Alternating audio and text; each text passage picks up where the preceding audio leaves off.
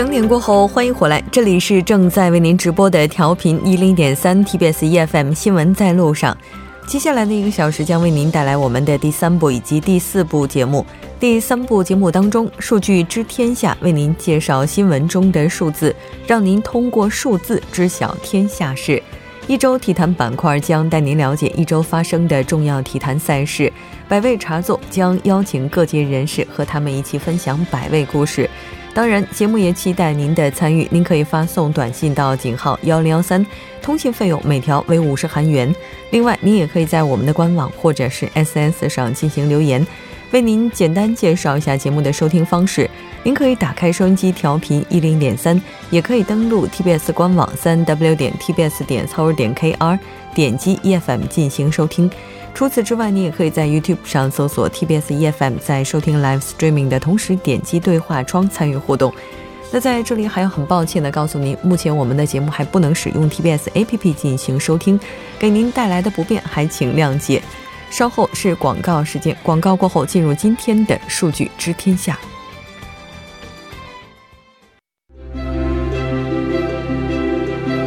得数据者得天下，知数据者知天下，数据知天下。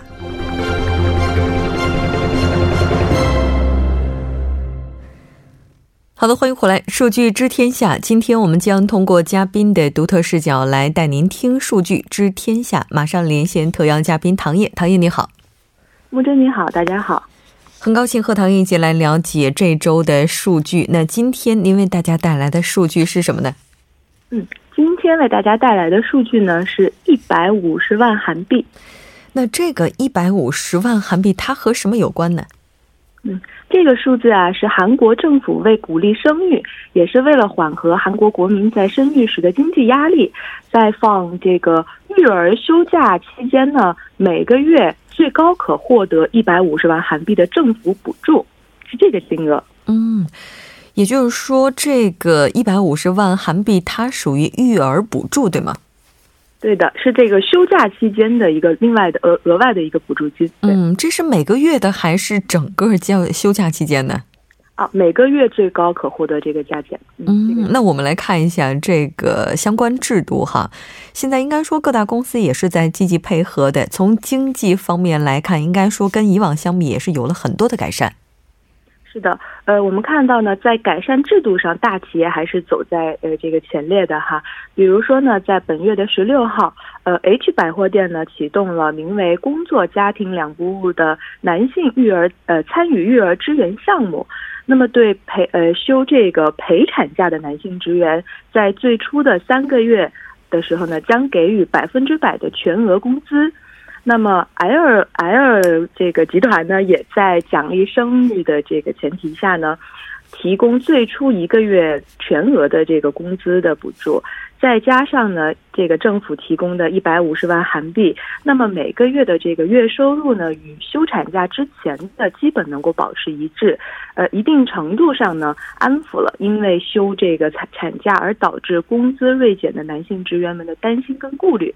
相信呢，对于产妇家庭来说，的确能够缓解不少因为生产而带来的这样的经济压力。嗯，就像您提到的，可能对于生育来讲，经济方面的负担确实是非常大的。但是除了经济方面的压力之外啊，应该说还有其他方面的一些问题也是需要解决的。我们来看一下，就是在哪些方面我们依然是可以继续来做出改善的。嗯，我们可以看到呢，呃，L 集团呢，从从去年开始，在下属的所有子公司当中，实行了男性职员义务休产假的这么一个规定。不仅呢是生小孩的女性，还包括呢家里将要诞生子女的男性职员，也可以享受一个月左右的这个呃育儿休职的假期，并且呢将原有的产假时间由七天延长至三十天，还实施了这个育儿月制度。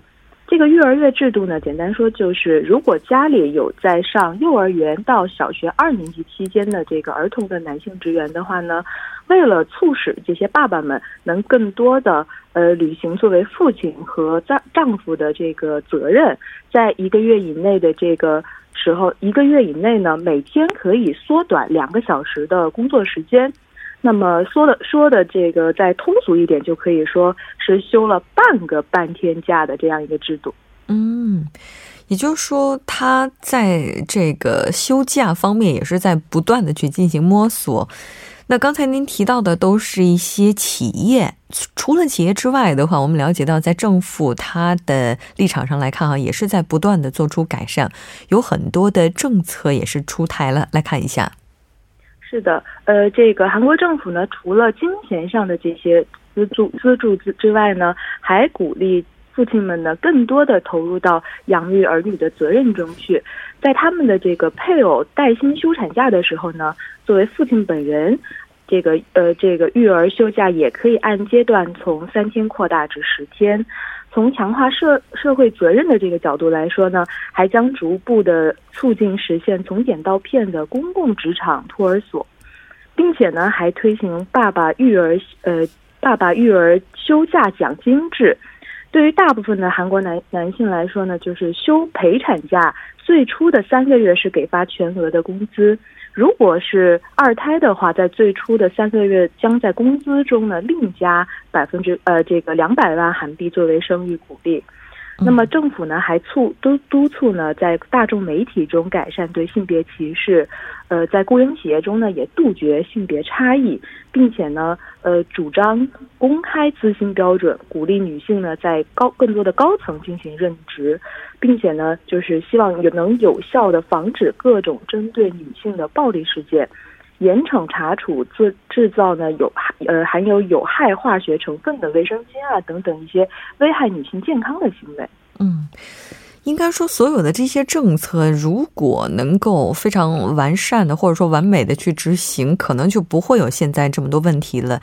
其实也就意味着，在实施的时候，它是会遭遇到很多阻力的。那这个阻力，它主要来自于哪里呢？嗯，我个人觉得呢，这个阻力主要来自三个方面。第一呢，是呃，随着出生率的提高，政府的这个财政预算呢，可能会慢慢不断的增加。嗯，那么怎样使这个呃预算就是能使整个计划长期的科学的发展下去，可能是政府层面需要考虑的问题。那其次呢，从企业的角度来说，呃，可能频繁的休产假可能也会导致工作以及项目上的不连贯，产生呢就这个生产性会有所降低。那么企业从经济利益、经济效益的角度来考虑呢，这样的福利是否能从大企业推广到整个社会，成为一个普遍的福利？普遍的福利呢，可能还需要拭目以待。第三呢，呃，就是在韩国还属于呃男性占主导地位的这样一个社会环境。那么男性如果过多的参与到家庭活动中呢，从社会的氛围上，可能多少也会承担一部分的压力。那么怎么合理的去缓解这种经济和心理的双重压力，可能也是需要呃思考的问题，跟遇到的可能有多少这样的阻碍。嗯，确实，因为如果考虑到现在韩国的低出生率问题，在政府方面多更多的去给予他们一些补贴，似乎也是无可厚非的。但是刚才呢，唐记者您也是提到了可能会存在这么多的一些问题。那如果考虑到所有这一切的话，您是怎么样去看待这个政策的呢？嗯，在做这个评价之前，我们可以跟其他的国家的产假政策进行一个简单的对比哈。根据这个调查呢，产假福利最好的是瑞典，所有的工作的父母呢都能享受到有十六个月，就是四百八十天的带薪产假，并且呢，在前三百九十天的薪水为原工资的百分之七十七点六。而在挪威，父母双方呢共同可以休七呃四十七周的全薪育儿假。在法国呢，也是生头胎以及二胎时，女性可以休十六周全薪产假，而男性的全薪陪。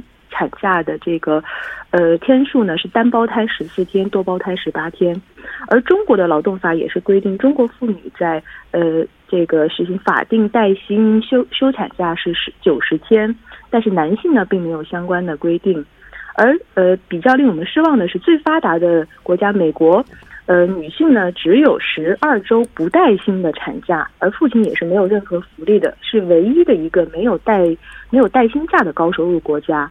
那同样，在韩国这边，我们可以再看一组数据。通过韩国雇佣劳动部的统计数据，可以看到，韩国的男性陪产假的休假者在二零一三年仅仅是两千两百九十三名。但是呢，实行了相关的一系列政策之后，一直保持了一个平稳上升的势头，特别是去年的时候呢，突破了约一万人的水平。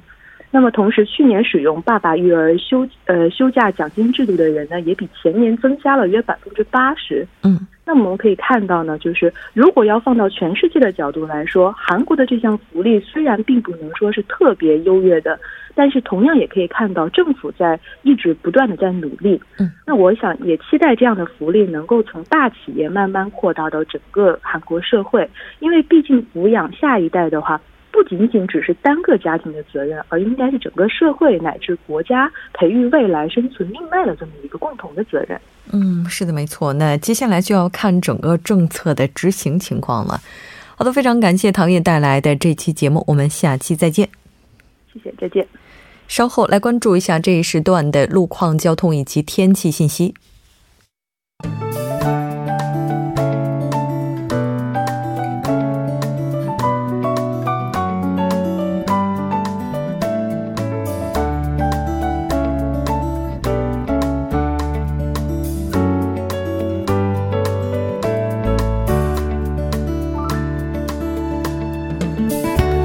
晚间七点十三分，依然是由程琛为大家带来这一时段的路况及天气信息。继续来关注晚高峰时段首尔市的实时路况。第一条消息来自首尔外环高速公路板桥方向，板桥分岔口附近路段。之前呢，发生在三车道上的故障车辆问题已经得到及时的处理，路面恢复正常。接下来是在奥林匹克大路金浦方向永东大桥至圣水大桥，不久之前发生在此路段三车道上的车辆追尾事故已经得到及时的处理，您可以放心通行。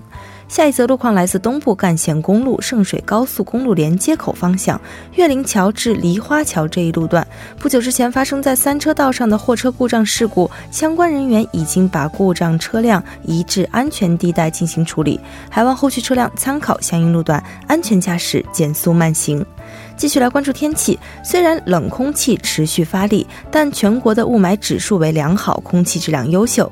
今天全国大部分地区都发布了寒潮预警和干燥预警。在这里要提醒各位听众朋友们，在取暖的同时，加强防范火灾意识，注意用火用电的安全。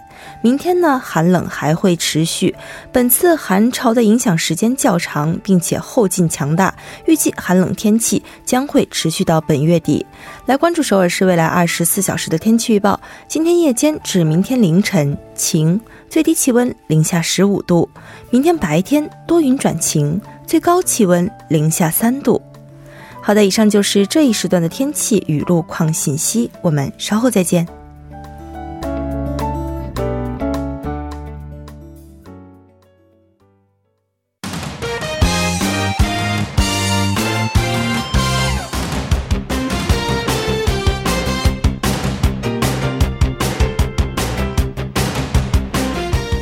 欢迎回来，一周体坛带您了解最新体坛资讯。那接下来马上请出栏目嘉宾申韩哲，韩哲你好，主持人好，大家好，非常高兴和韩哲在周五的晚上一起来了解体坛方面的有关资讯。首先依然是进入我们的冬奥特别小板块来了解冬奥项目。那今天韩哲为大家带来的项目是什么呢？嗯，今天带来的这个项目是很多人都很喜欢的，也是很多人就是乐此不疲的一个项目，嗯，也好多人都会，它叫做做单板滑雪。嗯，单板滑雪这个项目好像在韩国有很多的滑雪场地，应该都是可以去尝试的吧？没错，嗯，这个单板滑雪呢，大家顾名思义也是指这个利用滑雪板从这个雪坡上呃滑翔降滑翔的一个运动。上世纪六十年代的该项目在美国发展成为了一项的体育运动，之后在一九九八年的这个日本长野冬奥会上首次成为了这个正式的奥运会项目。二零一八年的平昌冬奥会上将进行平行大回转。男女和这个 U 型场地技巧男女、障碍追逐男女和大跳台男女，呃，坡儿障碍技巧男女等共十个小项目。嗯。而且它这个项目据说是和冲浪运动有关的，它最开始受到的启发应该就是冲浪了。没错。但是不管怎么样，作为一项人们都非常喜爱的运动哈，我们来看一下在比赛当中它都有哪些类型。嗯，首先说一下这个平行大回转吧，这也是相对来讲一个比较高难度的动作。呃，两名选手在平行设置的这个两个旗门赛道，蓝旗和红旗同时出发。向下滑降，先行到达终点的这个运动员为胜。赛道规则是这个标高差为一百二十米到二百米，全长四百至七百米。嗯，至少需设置十八个旗旗门，建议设置二十五个。呃，蓝旗赛道与红旗赛道之间要保持二十至二十七米的这个间距，平均坡度为这个十六度，呃，坡度的这个宽度为这个四十米。呃，预赛的时候，运动员在这个蓝旗的赛道上与红旗赛道上各滑行一次，两次预赛成绩相加后，排名前十六名的选手将晋级决赛。呃，预赛第二轮的比赛出发顺序为第一轮比赛到达终终点的这个顺序，以它为。基准，嗯，据说这个运动是非常刺激的一个单人运动哈，一旦尝试过，可能就会感受，就这世界上要是没有了这项运动，会非常的乏味。我不知道韩哲有没有尝试过这项运动啊？尝试过，但是没成功哦，因为它可能会需要比较高的技巧，对吧？是这样的。那当然，不管怎么样，今年的冬奥依然希望大家能够关注单板这项运动，单板滑雪。我们冬奥板块就了解到这里，接下来来看一下，在这周非常火的一个韩国小伙子。那这个小伙子应该说是在网球方面哈，他应该说也是书写了一个新的成绩了。没错，嗯，前这个网球协会主席谈这个郑炫。他从小就会注定会成功的。我想，一个前网球足协的主席说这番话，肯定也不是一般的。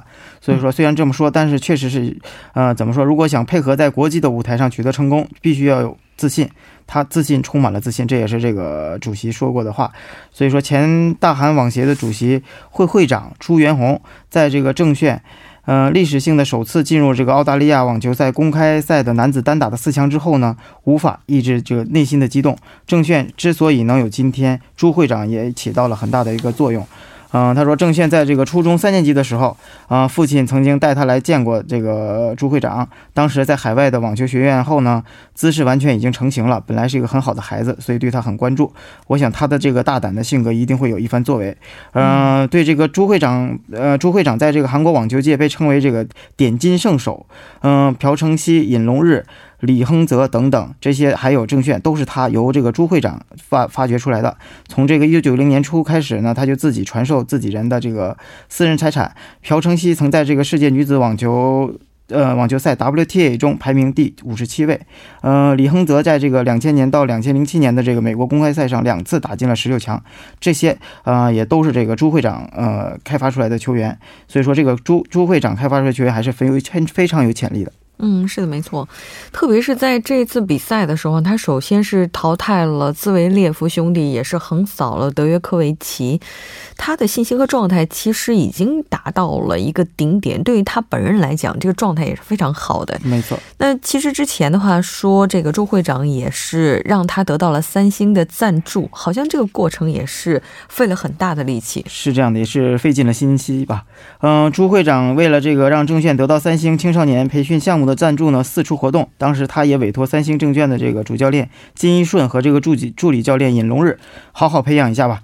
在得到这个三星指导的这个一年半之后呢，二零一三年郑炫也在这个温布尔登青少年比赛中获得了亚军，也是争了一口气。当他在这个二零一六年，呃，身处萎靡不振的状态的时候呢，朱会长也给他了一些忠告，嗯，暂时不要去打巡回赛，重温一下基本功。我想这个朱会长不只是在，呃，他培养他的这个，呃，在他这个启蒙的时候就帮助了他，而且在他最困难的时候也一直在支持着他。嗯。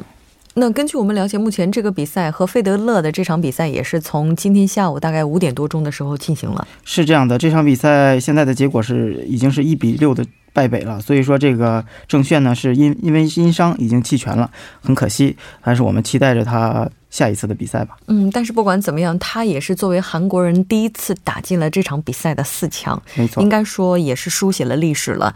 这条关注到这儿，我们再来看一下下一条消息。嗯，下一条消息说一下这个平昌奥运会的这个未能通过药检，有一些人，嗯，包括禁止参加这个 IOC 个人赛资格的名单。俄罗斯的这一些媒体呢，也迅速的报道了一些报道，说俄罗斯的短道速滑国家队的代表维克多安。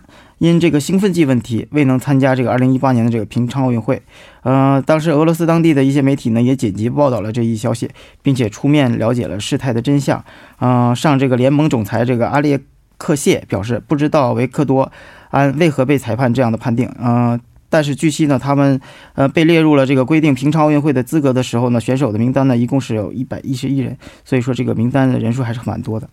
那听说俄罗斯在去年的时候就已经收到了禁止参加平常冬奥的通知了。是这样的，据悉，在俄罗斯在国家主导的这个组织性服用兴奋剂事件传开之后呢，去年从这个 IOC 那里受到了这个禁止参加平常冬奥会的这个惩罚。呃，只是通过彻底的这个兴奋剂测试，呃，赋予每年那个参赛资格被取消了。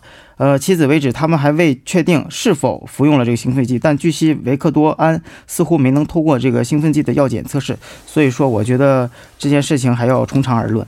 嗯。